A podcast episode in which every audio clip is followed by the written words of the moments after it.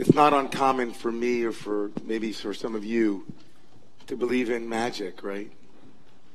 I'm a kind of magical kind of guy. Magic comes in handy, especially during sporting events. And when we feel as though the world around us is responsive to us in some organic way, something passes us and we know that it's a symbol that we should take the job or not. We open up the book and there's a direct message from the U.S. Constitution. I don't know. I'm just thinking so anything, any book. Something speaks to us and we say, ah, there's a sign. We live in a magical universe. And for many of us, there doesn't seem to be a problem with that. Walking down the street and seeing a sign for an astrologer or a tarot reader, or maybe being on the phone until late in the evening with the future on the other end of the line. But something fundamental in our tradition asks the question about magic and its relationship with reality, with the work of being in the world. Something in our tradition speaks very profoundly to the question of whether or not magic has a place in the holy life. Whether or not magic in its, let's say, less overtly problematic, more benign form is an impediment to the holy. And that question is fundamental when one reads chapter 19 and 20 of the book of Leviticus, the third of the five books of Moshe, the part of the Torah known as Torat Kohanim, the Torah of the priests. In critical source theory, it's known as the Holiness Code. How many people here knew that the Torah had a holiness code? A Da Vinci Code, maybe. But a holiness code. Named that way because of the words that begin chapter 19, Kedoshim tihyu, be holy, says the Torah. And then the Torah goes on to tell us about what a holy life consists of. Many of the things in here we don't do, but we should. Don't hate your brother in your heart. Don't be vengeful. Be honest in business all kinds of fundamental moral and ethical principles about what it is to lead a holy life, a good life, an effective life, a life with fewer regrets, a life that is dedicated to justice and love. But what's amazing about the Torah is that you learn something about a piece of Torah not only by what is said in the Torah, but what is said as we begin. The framing, the beginning and the middle of the holiness code deals not with the moral life, obviously, but with magic. The Torah begins a conversation about what it is to lead a good life in verse 26 of this most important piece of the holiness code, Lo tochlu aladam, lo tinachashu, velo oninu. Torah tells us that one isn't to seek out soothsayers. We're also told that we're not to turn. Al tifnu, we're told. Al tifnu, do not turn to ghosts. Don't make inquiries. No seances. There goes all the fun right there, right? Houdini, come on, seances? Really? I can't just like have a little seance? None of that, you know, Holy Spirit's guides, you know, past lives, future masters, none of that. Torah tells us, Al tifnu, don't turn to the ovot and the yid onim, to these ghosts or these, right, familiar spirits. And then the Torah goes on to tell us again, as it closes out in chapter 20, the entirety of the Holiness Code ends with a verse that no one, no scholar understands what it's doing here. After all of this, holiness, holiness, holiness, right? Do the right thing, honor your parents, be just. It ends with verse 27, V'ish oisha ki yebahem ov. It returns again to magic. Don't run after ghosts. Don't be looking for communication from the other side. And so the centrality of the holy life is limned in the beginning, in the middle, and in the end with a warning, a prohibition against astrologers, against necromancy, against looking into the magic. What's at the heart of this? And why should it matter to me and to you? So if one looks simply at some of the rabbis and their understanding of this prohibition, it becomes clear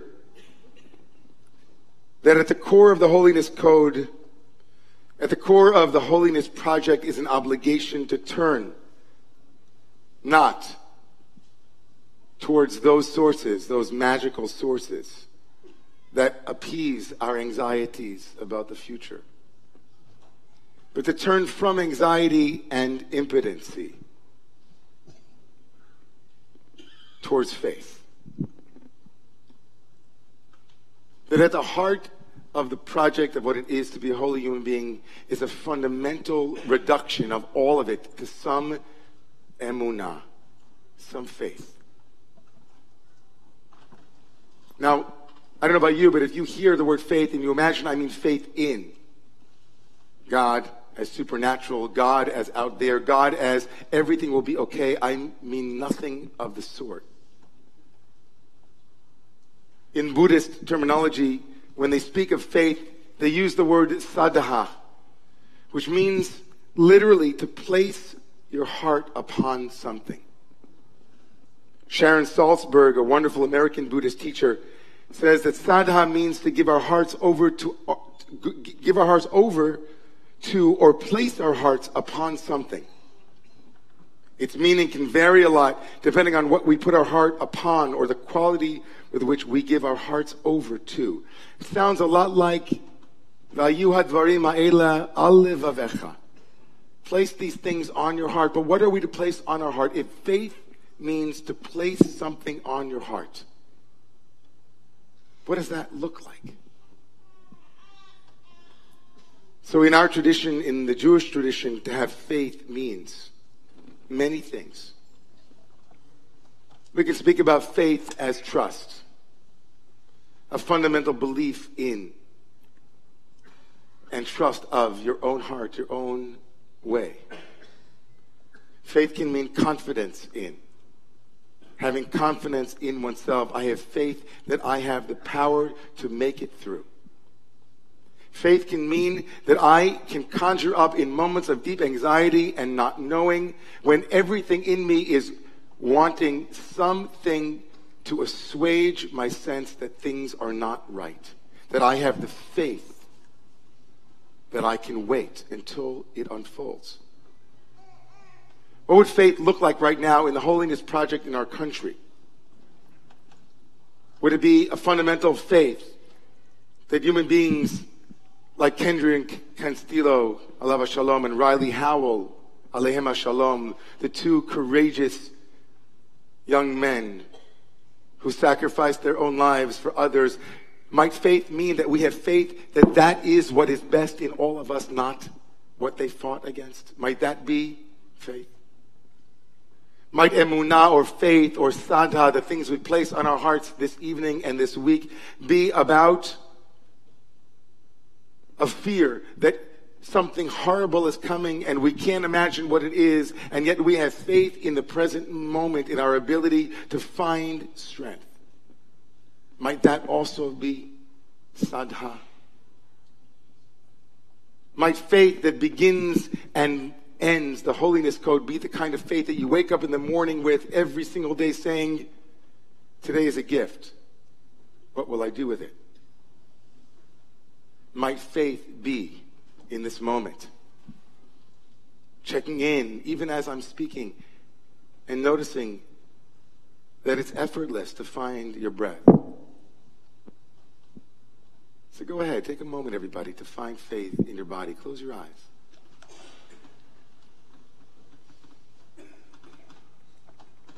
Is the heart being faithful at this moment? And as the ears hear sounds, might there be trust that sounds happen without your having to make them happen.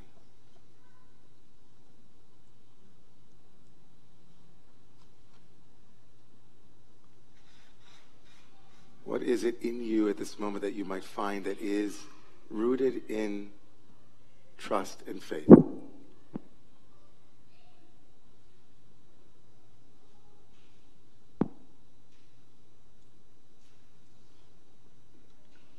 And as you open your eyes and as you return to this moment,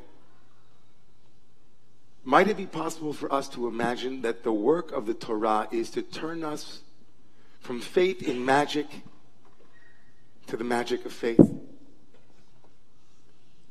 Might the work of the Holiness Project be to instill in each and every one of us daily, weekly, monthly, as all manner of moments assail us illness, health, unexpected vicissitudes, and the ups and downs of living. Might the Holiness Code, even as it begins to tell us the direction that we must take, be telling us the context of what our heart should be placed upon. Emunah, trust, faith. It's not going to be all good. That's magical thinking. That's not the magic of faith. The magic of faith is it might not be all good, but come what may, I have confidence that we'll be together in it. That we will make it through. If we remember that at each and every one of us, in our hearts, there is that place. Of course, it's not lost on me that this week we moved in our Jewish architecture of time from Yom HaZikaron, Memorial Day in Israel, as we do every year, we made the turn towards Yom HaAtzmaut. And as we remembered this year, the 23,741 soldiers whose lives were the toll that Jewish self determination demanded, or the 3,150 victims of terror, even as over 690 missiles rained themselves down again on the southern areas of Israel. We are reminded fundamentally that our people have forever begun a conversation about holiness and ended one with a belief that we turn not to the Ov and the Yidoni, not to those chroniclers, those oracles of the future, but to hope, to tikva.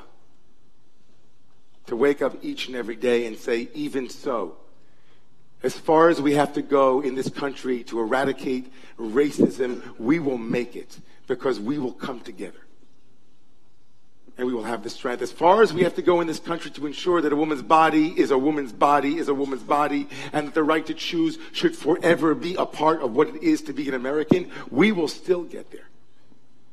To be a holy people, whether as Jews or Americans or wherever we go, begins with faith, and it in the middle is faith.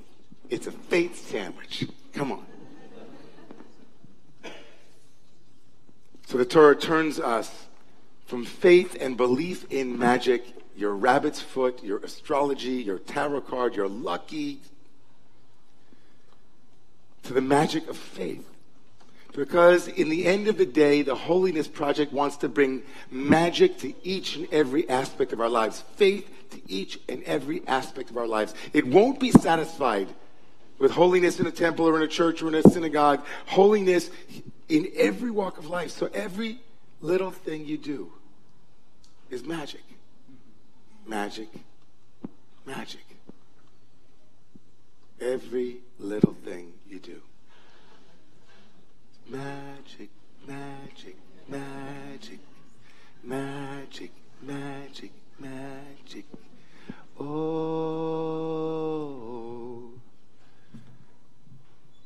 Don't turn to magic. lift up the magic of.